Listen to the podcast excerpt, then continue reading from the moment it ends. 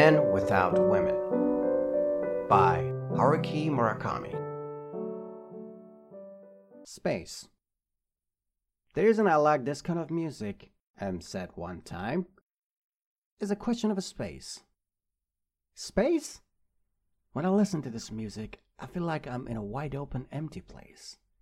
It's a vast space with nothing to close it off. No walls, no ceiling. I don't need to think, don't need to say anything or do anything. Just being there is enough. I close my eyes and give myself up to the beautiful strings. There are no headaches, no sensitivity to cold, no periods, no ovulation. Everything is simply beautiful, peaceful, flowing. I can just be. Like you're in heaven? Right, Em said. I'm sure in heaven Percy Faith is playing the background music. Will you rub my back some more? Sure, I replied. You really give good back rubs. Henry Mancini and I exchange a secret look, and a faint smile rises to our lips. Elevator music is another item on the list of things I've lost. The thought hits me each time I go for a drive.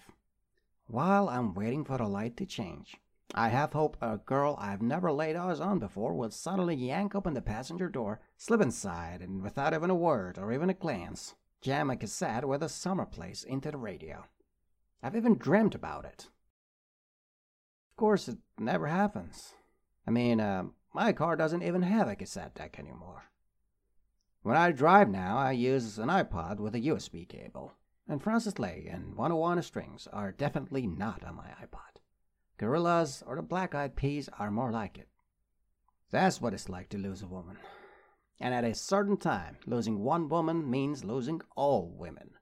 That's how we become men without women. We lose Percy Faith, Francis Lay, and one oh one Strings, and ammonites and coelacanth. And we lose our beautiful back. I used to rub Em's back with my palm in time to the soft triple beat of Henry Mancini's version of Moon River. Waiting round the bend, my huckleberry friend. But all of that has vanished. All that remains is an old broken piece of eraser, and the far-off sound of the sailor's dirge, and the unicorn beside the fountain, his lonely horn aimed at the sky.